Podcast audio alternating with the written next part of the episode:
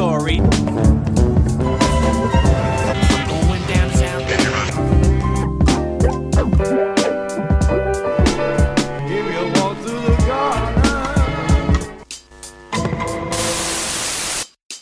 Welcome to another episode of Pilot Boys. My name is Caesar, and today we have a very special guest, Carlos Aguilar, who is a film and cultural critic uh, who has written for the LA Times, New York Times, The Wrap, IndieWire, Remezcla, as well as like moderated several Q and A's for different movies.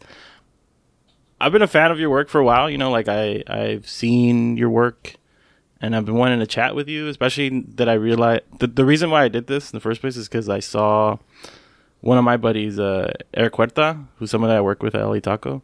I saw he did an episode with you, so I was like, oh wow, like he he's probably down to talk. So, and also I read your, your LA Times piece on Maya, so I thought that this would be fun to talk to you about. Totally, yeah. Thank you for having me. Um, course. thanks for the kind words. So, uh, you know, today we're doing Maya and the Three, the new George Gutierrez Netflix kind of epic, and I came across your your LA Times piece, and I, I just wanted to ask a little bit about like how that story came about. Did you pitch that, or did they approach you, or how, how did that? Yeah, I mean, it was. It. I think the the editor there at the LA Times knows that I'm a big fan of animation, and this, you know, and I'm also Mexican, so I just felt like it sort of checked the boxes. You know, I feel like they, for this one particular, they came to to me and, and asked me if I wanted to do it, but I probably would have pitched it myself anyway. So it was one of those cases in that I got lucky that they sort of preemptively knew that I was, you know, interested in something like this. Uh, so it worked out. Uh, but yeah, oftentimes, you know, I have to pitch uh, the stories that I want to write about, which when it comes to Latino content, uh, it's a little bit of an uphill battle at times, you know. So convincing, convincing editors or people that might not be familiar with the culture or, you know, in, in sort of like kind of basically convincing them of why this matters and why it's important. Uh, but in this case, I feel like just, you know, Jorge's sort of, you know, uh, stature in the industry and you know name and the fact that it's a Netflix show and that it has such a big cast. Like I feel like there were a lot of things going for it that made it uh, like a no brainer and like an easier sort of uh, you know uh, thing to get across to even to people that are not familiar with with the culture. So yeah, like I, I that is obviously one of the reasons why I wanted to talk to you because you know there's not a lot of like Latinos or Mexicans in you know like criticism, especially in film, and I think that that's super important, and which is why I, I think a lot of your work really resonated with me because I'm also Mexican, and you know I was interested in in, in writing films. I've written a, I've written a couple, obviously not at your level, but uh, I've written a couple for like LA Taco, and th- this this podcast now is kind of like my outlet for talking about you know TV and culture and stuff like that, which is why I keep doing it because it's it's just fun to like hear about this, especially because you know I'm sure a lot of folks don't know that, don't know that it is a super uphill battle to get people to care about this kind of stuff. You know what I mean? Yeah, and I mean, I feel like something like you know now that like LA Taco, which is is really great. Uh, you know, they they those outlets matter precisely because sometimes you know the bigger places uh, uh, don't have either the interest or the or the writers or the bandwidth to cover you know things that are important to you know to different communities i feel like recently i read uh, i live in east hollywood now i, I used to live in east uh, southeast la like Cudahy, Oh, yeah. huntington park for whoever knows what those you know those cities are I th- yeah, um, absolutely. but now, uh, a few years back, uh, I moved to East Hollywood, which is you know still it's gentrifying, but it's still mostly Latino. But I there's a there's a, a flea market that happens at LACC, very like a few blocks away from my house, and which is mostly a you know a Latino sort of vendors you know who sell at this flea market. And I think the the only place I saw a story about the struggle between the owners of the of this place and the vendors was in LA Taco, you know. So I feel like those stories that are sort of like very, you know, grassroots, community based kind of things are, you know, often only find space at those places. So, uh, so Yeah. I feel like that's a, a great, you know, a great resource like that. But of course, we want to also be part of these major sort of conversations in bigger places. So it's, right. yeah, it's uh, it's it's tough out there, but but I feel like there's a lot of people that are trying to to make it happen. Yeah. And to speak to that, that's how I got involved with with writing. Um, you know, I, I I'm from Lynwood, uh, I grew up in Compton, and I, I I lived in Lynwood for for most of my life, and then Plaza you know, I just wanted to see more. yeah, exactly. I wanted to see more rep- like I wanted to see the the LA that I grew up in represented more, and that was important to me. And that that's kind of that's kind of how I got started with this too. So love that. Um, but let's talk about the show. So I thought your piece was great because the thing that struck me first about this show, uh, this nine episode show, is that it feels like a compendium of like influences.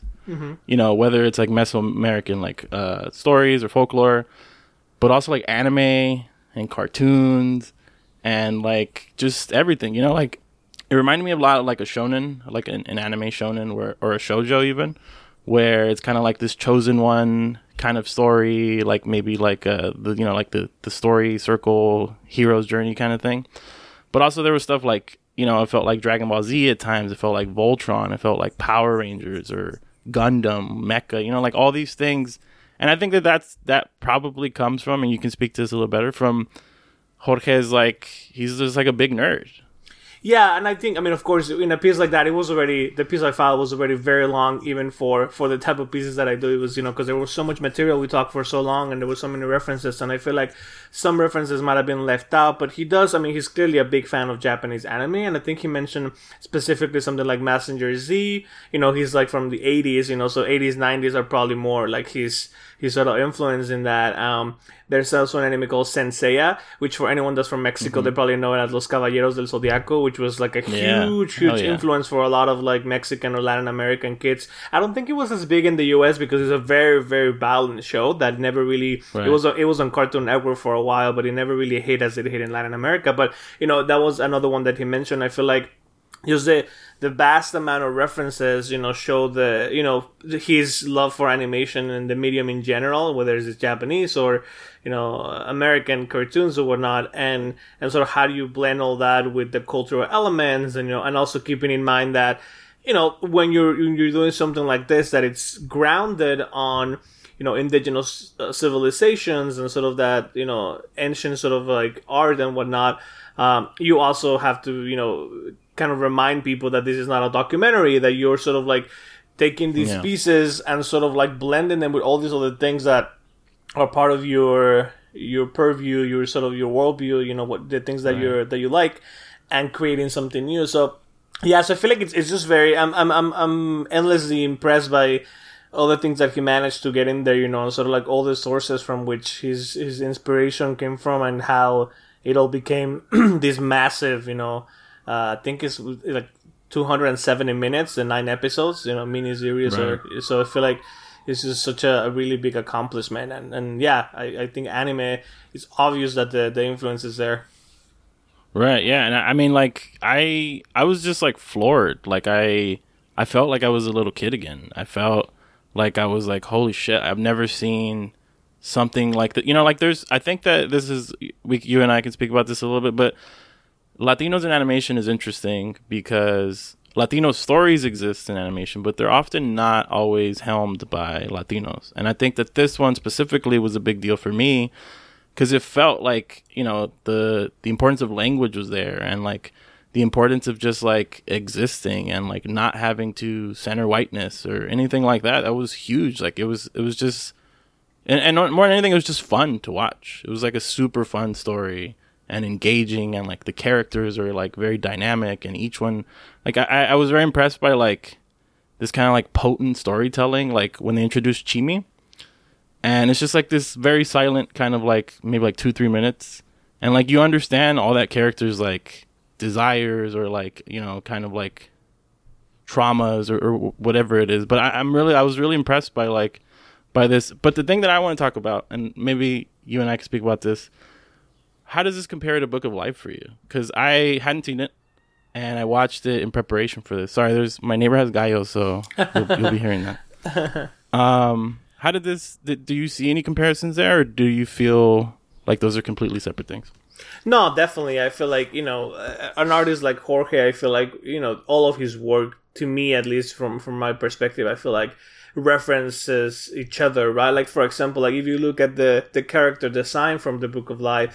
And with Maya, you know, a lot of the male characters are like bulky, you know, they're like, you know, sort of like broad shoulders. Like there's like a sort of like a very particular physical shape, and of course the very ornamental way in which they're designed. Like they're busy sort of characters and visually, right? Right. Like there's a lot of adornments, a lot of embellishments. Like you know, of course in Maya is even more pronounced because you're dealing with you know costumes and sort of uh, uh you know jewelry and things from from those cultures but like even in the book of life you can see how manolo sort of like you know uh, clothing is like has a lot of adornments and like the gods in the book of life you know are also sort of like very big and elaborate. Like i just feel like he really likes to create you know characters and worlds that are you know sort of uh, visually just sort of like pack with references and with things. And i feel like maya is something that you you know you definitely benefit from watching it multiple times because there's just so many little things you know?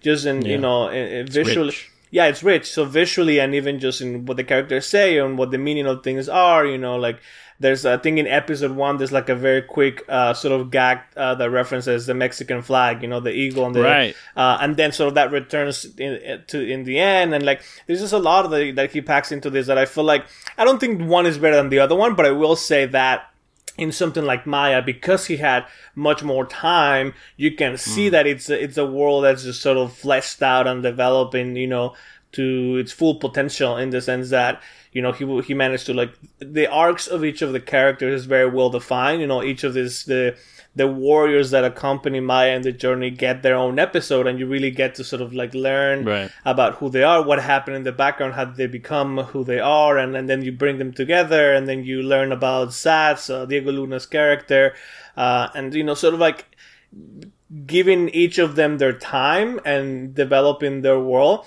is something that you know a movie that's like you know under two hours like the book of life probably don't you're you're unable to do that you know but you know i will say that the book of life did come before coco right like and coco's a movie Right. that i adore and i love but he did i mean eh, jorge had already sort of like done that version before and created that world and you know and he came sort of like you know, from his own own perspective as someone that's Mexican but that's lived in the U.S. for a long time, you know, sort of like that duality.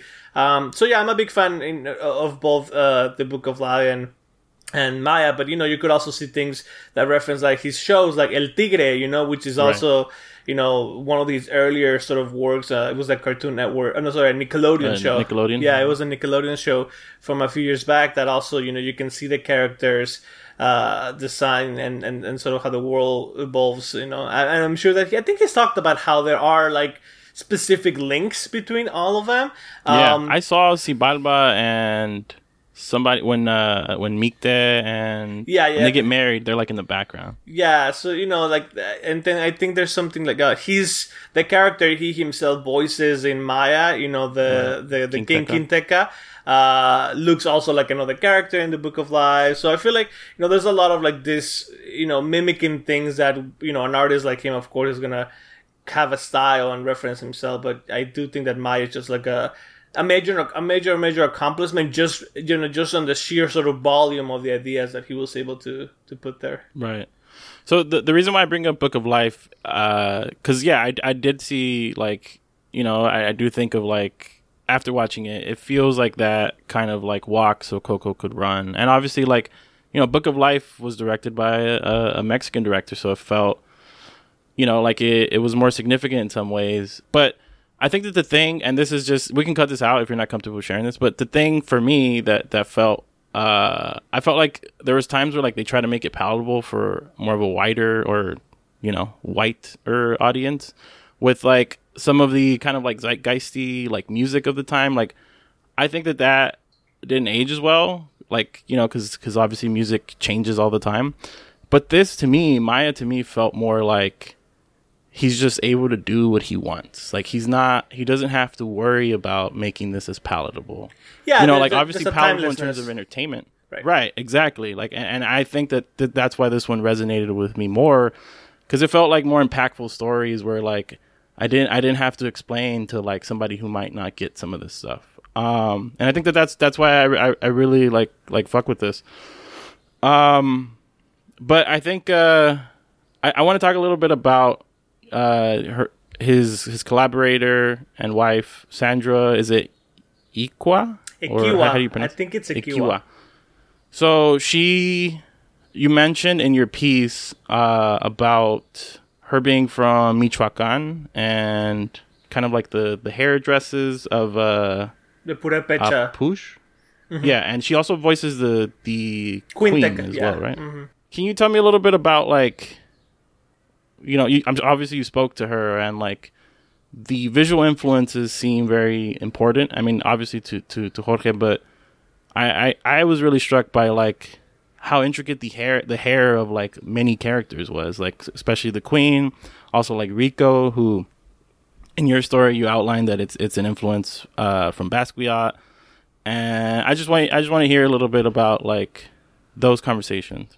Yeah, I mean, they, they, they were very sort of uh, diligent in, in, in the research, I feel, you know, and like um, Sandra, whose family is from Michoacan, you know, she even showed me uh, some photos of when she was a child that her family was very sort of proud of their indigenous heritage, uh, which is Purepecha in that in that region of Michoacan where she's from, and that you know the people from that from that culture. Uh, if you Google sort of like their their clothing and their hairdressers, ribbons in their hair is uh, sort of like a very defined sort of you know trait in their clothing and and how they express you know themselves. So I feel like that was very important for her in in those characters like Capuche and even the you know Queen Teca. Uh, so I think she showed me a photo of like how when in her her for her fifth birthday, her family threw a party in which like everyone wore traditional you know costumes and sort of like you know really made it a part of like of her you know upbringing you know and and so that was part of that for for for those things. And and they jorge you know grew up in mexico city had access to the museums. And you know the if you've ever been to the uh, museo de antropología in mexico city there's a lot of artifacts and art you know uh, from cultures all over all over mexico not only the aztecs or the mayans. And and so I feel like a lot of the the shapes and the bodies of characters came also from that. You know, I think it's just it, it's just fascinating to me how you know they were able to you know find places for each of these things, right? Like she could use those ribbons. Uh, in the hair dressing of, of some of the, the female characters, and he could, you know, sort of uh, put his his love for Basquiat in in Rico, and sort of pay an homage to Conan the Barbarian with his interpretation of, of the Incas in, in in South America.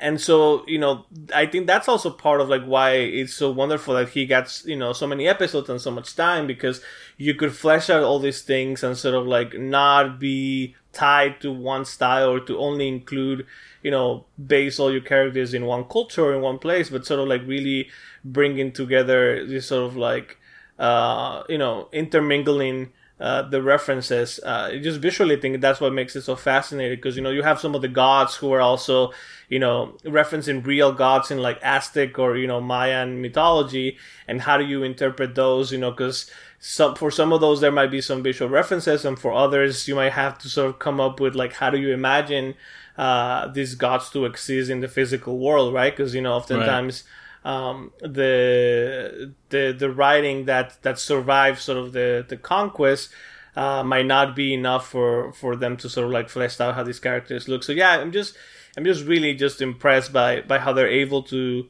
to sort of articulate where all of these things came from and how they sort of blend together uh, once they put them on screen.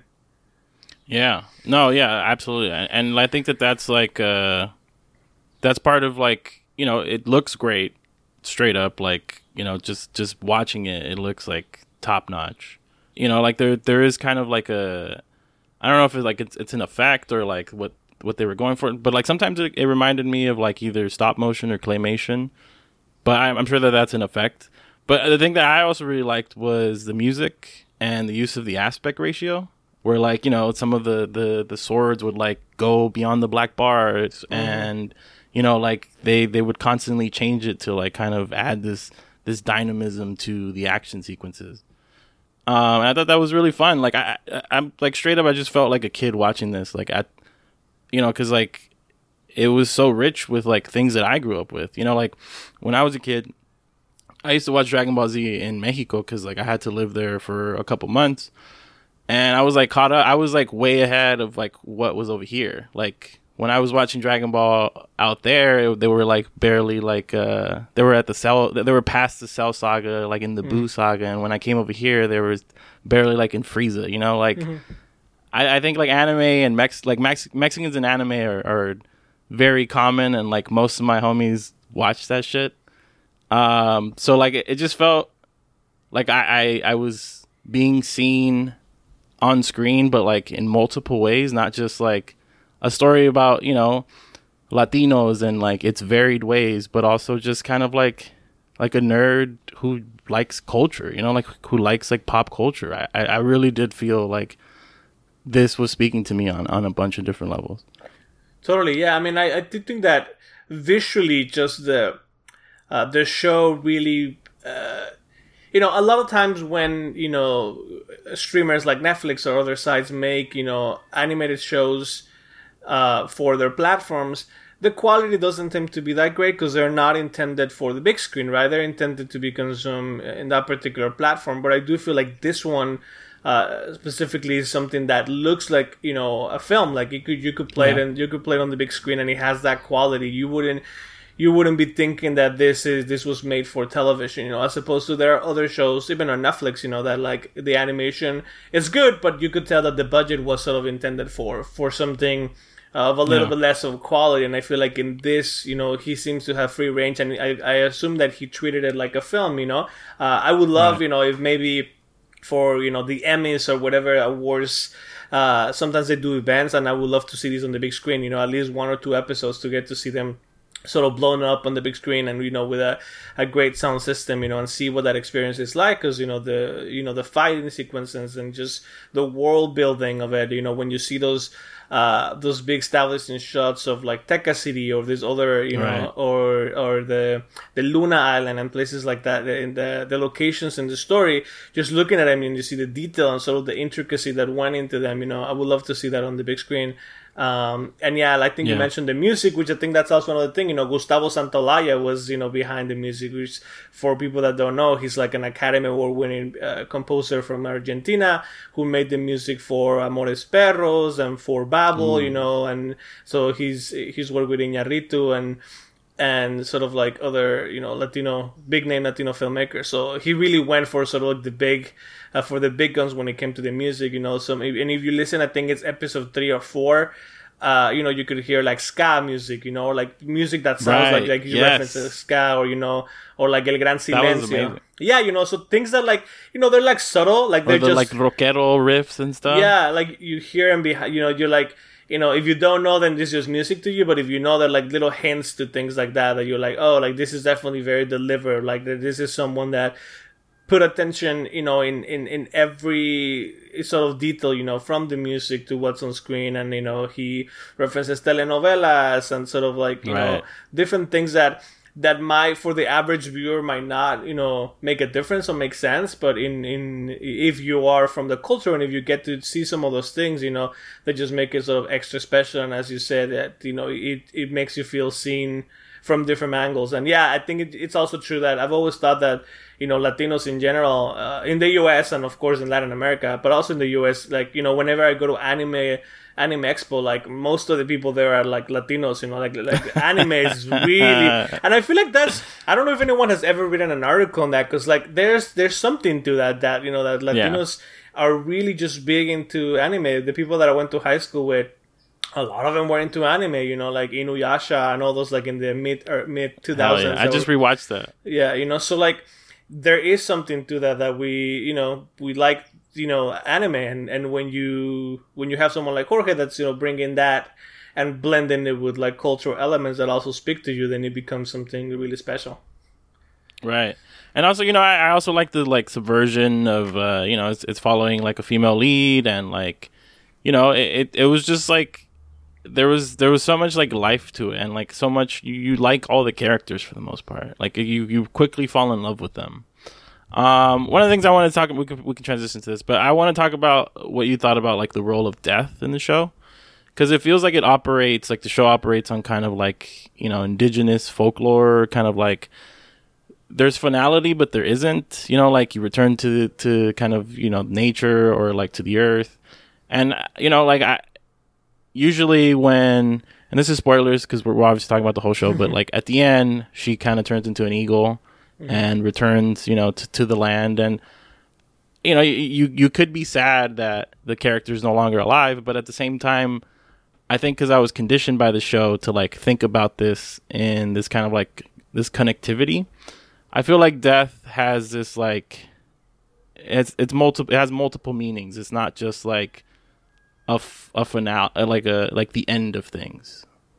right So I'm but- curious what you thought about the role of death. Yeah, and and I agree, and I also feel like even though you know that in the context of the show, um, you know, it's not like it's not the end per se. You know that the spirit of the energy of, of, of the characters that that pass away remains. There is some sort of like the the emotional stakes of the show matter more because it's a show that you know allows that to happen right i feel like in a lot of like Right. uh anime series or series that are aimed at like younger audiences you know there's always a, a need to avoid that right like if a character dies Right. like we quickly find a magic way uh to Right, bring them back and to not give sort of like the the weight or the the heft that something like that the sacrifice of the character Right. it means right so even though i do think that it is hopeful in the sense that you you understand that there's there's a certain level of existence beyond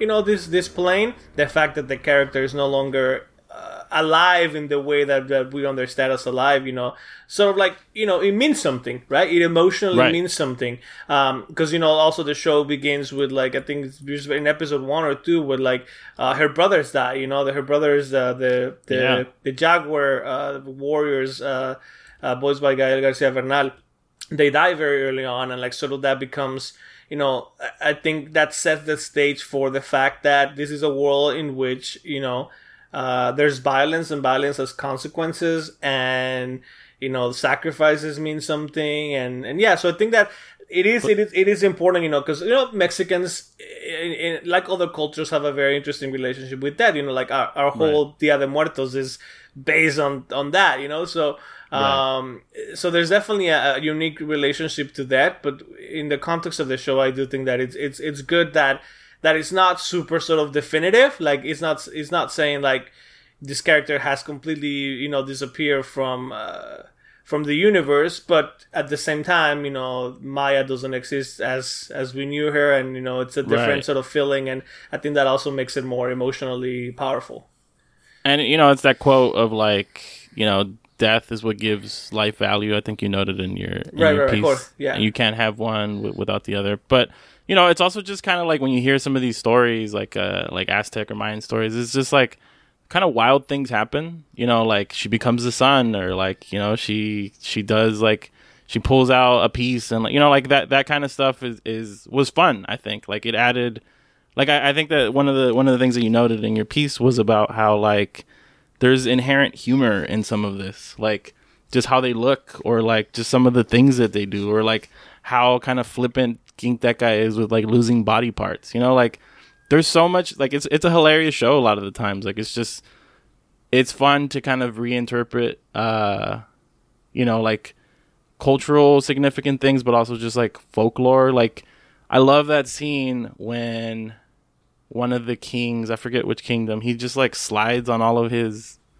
i don't know like his his uh it's like a, a sta- like stairs and then he he asks some guy and he he steps on top of him and he slides down.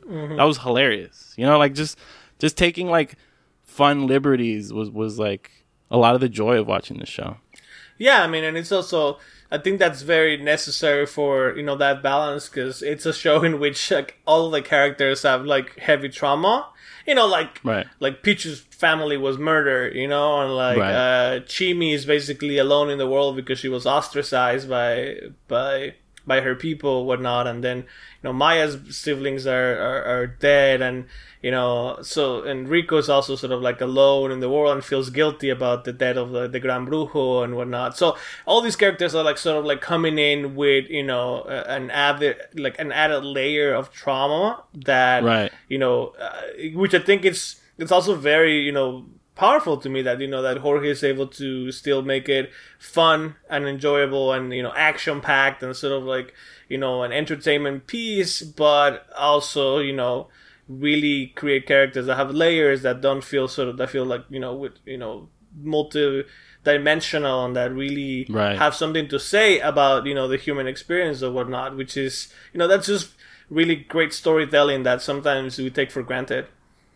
Yeah, no, yeah, absolutely. And I think, ab- you know, I think that animation exists working with like stories in this way, like kind of like traditional, uh, you know, cathartic, cathartic stories where like you see these like uh, merry band of misfits who like come together to kind of like accomplish this thing. And but at the same time, like it's yeah, like there's they they do come with like their own traumas and like, but they really, you know, I think that the, the show does a good job of like helping them confront those things head on. And I think that you know that group of of Chimi, Rico, Maya, and Picchu, like I, that, I think they were good for each other. Like it, it ultimately is just, you know, as cheesy as it is, sometimes it is like the friends you made along the way, and and it's just fun to see the these like these these people kind of like try to be better because they they're ultimately like have it's about an adventure you know and, and i think that you really get that sense but yeah i mean i i, also i guess i want to ask you a little bit about if you think like culturally do you think that this will create more room for stories like this?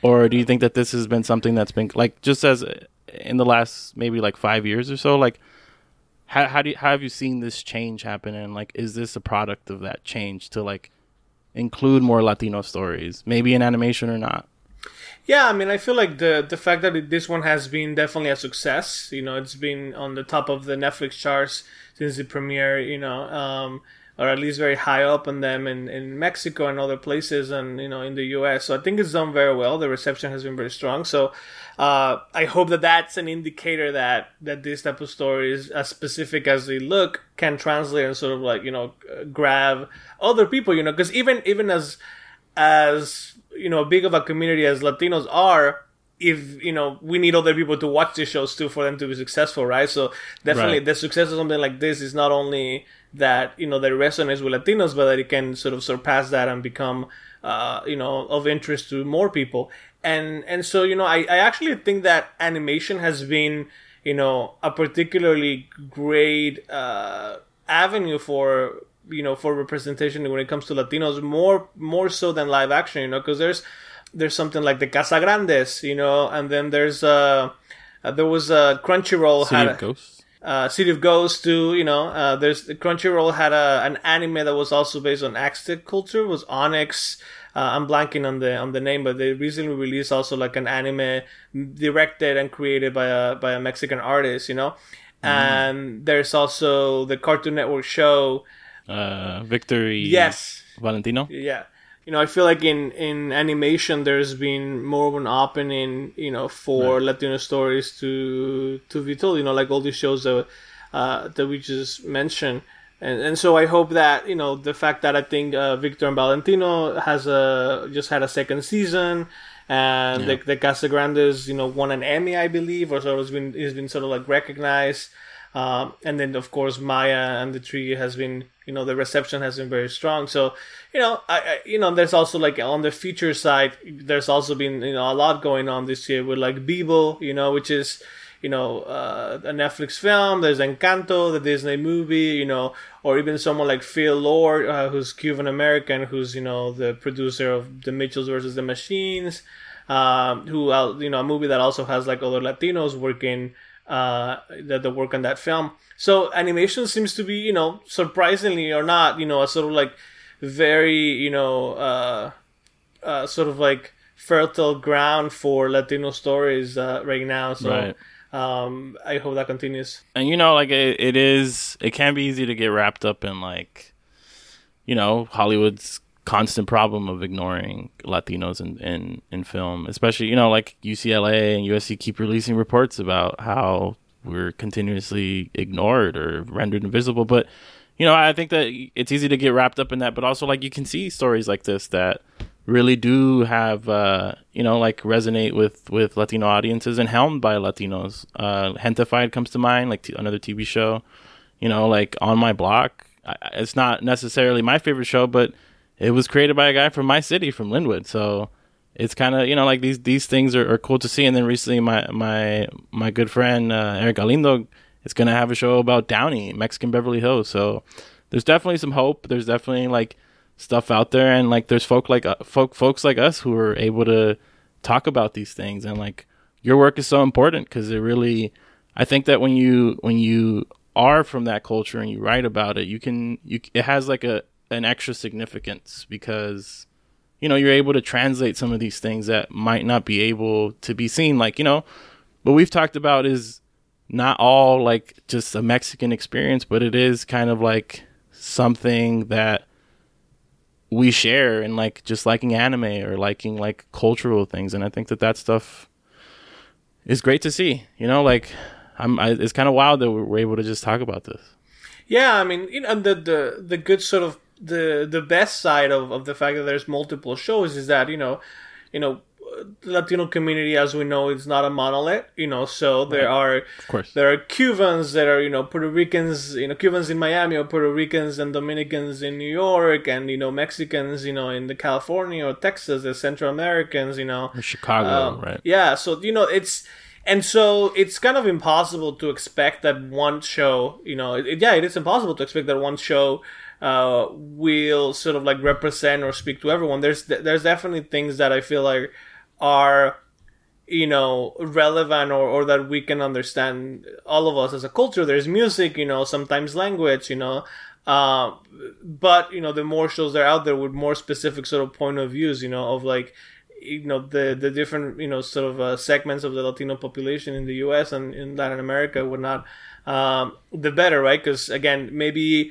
for some of those people in the East Coast On My Block or even Gentefied doesn't resonate as strongly with them, right? Right. Or something like In the Heights might have not been so, you know, uh, so powerful for people on the West Coast, you know. Right. So I do think it's important to to sort of note that, or like you know, what's the show, One Day at a Time, you know, which is about you know Right. Cuban Americans, Cuban. um, you know, so I feel like that that sort of variety is important when you're dealing with a community that's so that's so diverse. But I also think that you know there's a lot of people that are willing to sort of support all of them and that willing to take a chance on all of them and sort of like you know just really try to support Latino content. You know, uh, whatever it is and.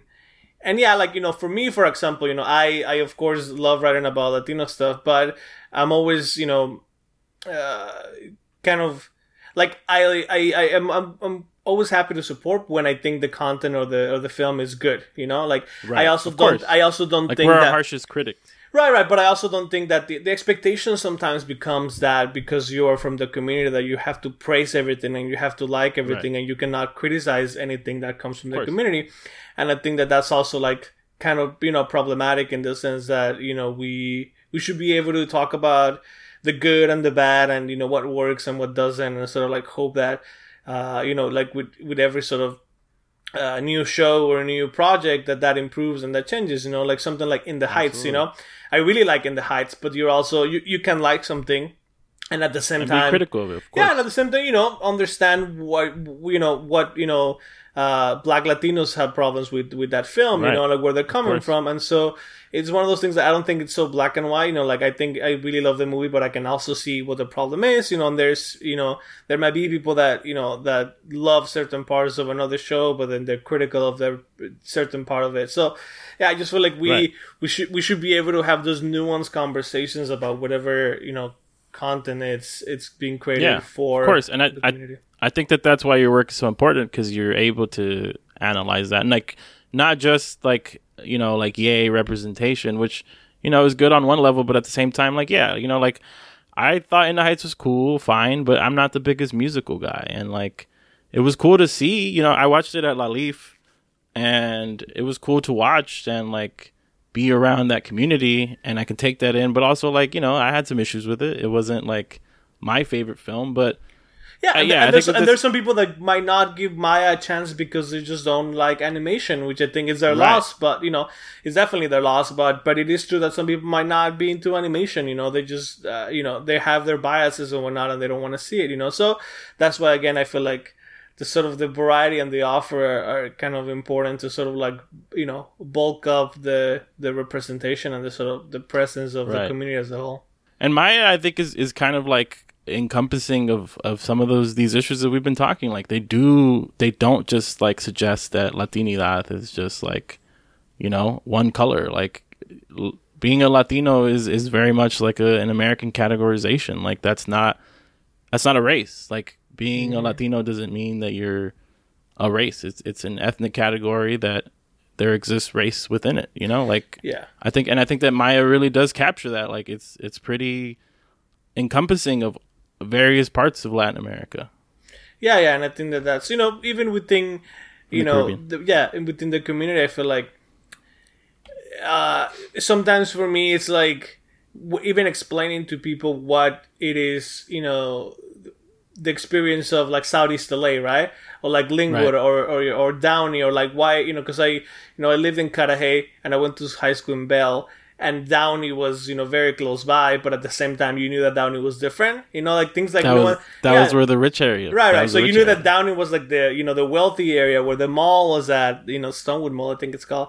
Um, Right. and and so a lot of people don't even know where those places are. You know, like their their view of like you know because of course Boyle Heights and East LA are like you know big centers for Latino culture in LA, but you know a lot of people don't don't understand that there's places beyond that. You know, there's like Pacific Boulevard in Huntington Park that's like you La know Pacific. right you know or like the plaza mexico in Lynwood and places like that that like i've never really seen on screen or even sort of like someone trying to you know tell stories about that specific place in in Right. la and what that means you know how far and how close you are from hollywood at the same time you know so things like that you know that I, again it's just the more they're out there the more you know so i'm glad to hear that you said that one of your friends is making a show about downey so i'm very curious to Yeah. see how that what that looks like you know Eric Galindo. I, I don't know if you've ever.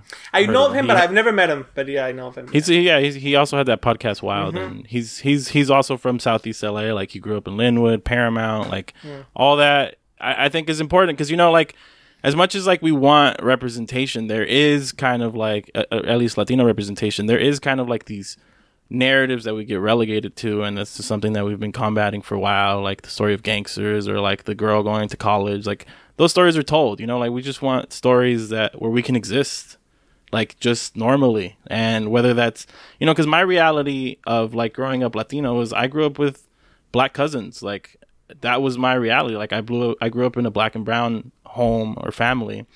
And that's how i saw the world. And i think that that informs everything that i do you know like when i write about food or when i write about these communities i want to be representative of that. I'm not centering an existence that i didn't have because i think that that's what's what i'm more interested in. And i think that that's it's also just way more interesting than I mean, we these stories have been told, and I think there's way more stories to see, and I'm I'm excited for that, and I, I hope that Maya is is uh an indicator of that because to me, I feel like this is like amazing representation on many levels.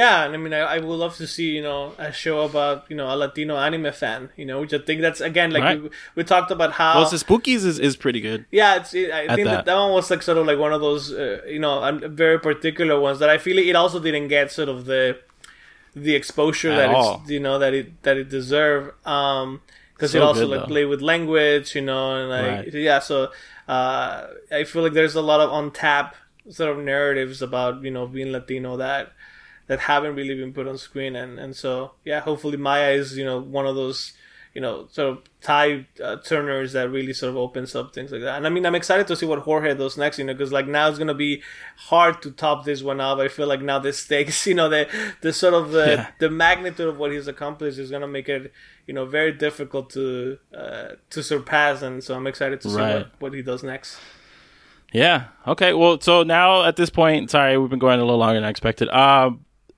uh, we usually rate it, and you don't have to if you don't feel comfortable. And I know this is a mini series we usually do like predictions how long we think it's gonna go, but I don't know, man. Like I feel like I gotta give it a five. Like I haven't felt this move. Like I cried, I laughed, I like, you know, was devastated at times, but like it was it was just like a good time. Like I I I felt like I was in the movies, but at home. It just it, it really did capture that, and I, I'd go five. I, five out of five for me. I don't, I, don't know. i agree It feels like it feels like an omnibus of like everything, you know. Like I, f- I felt really seen in a way, and like I, I don't say that often because it feels kind of cheesy, but I really did feel seen in this. You know?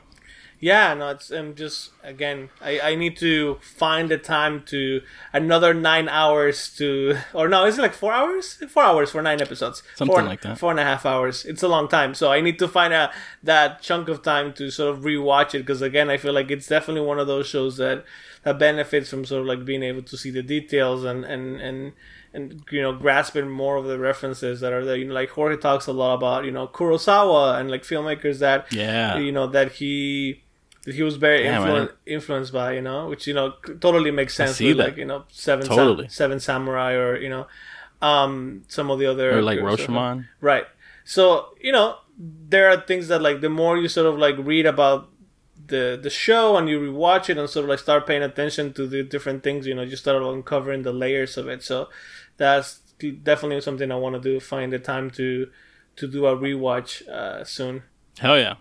Okay, well, thank you so much for taking the time to to come on. I, I it was an honor to speak to you, and like you're obviously so knowledgeable about this. So I'm I'm very grateful that I got a chance to talk to you because I've been a fan for a couple years.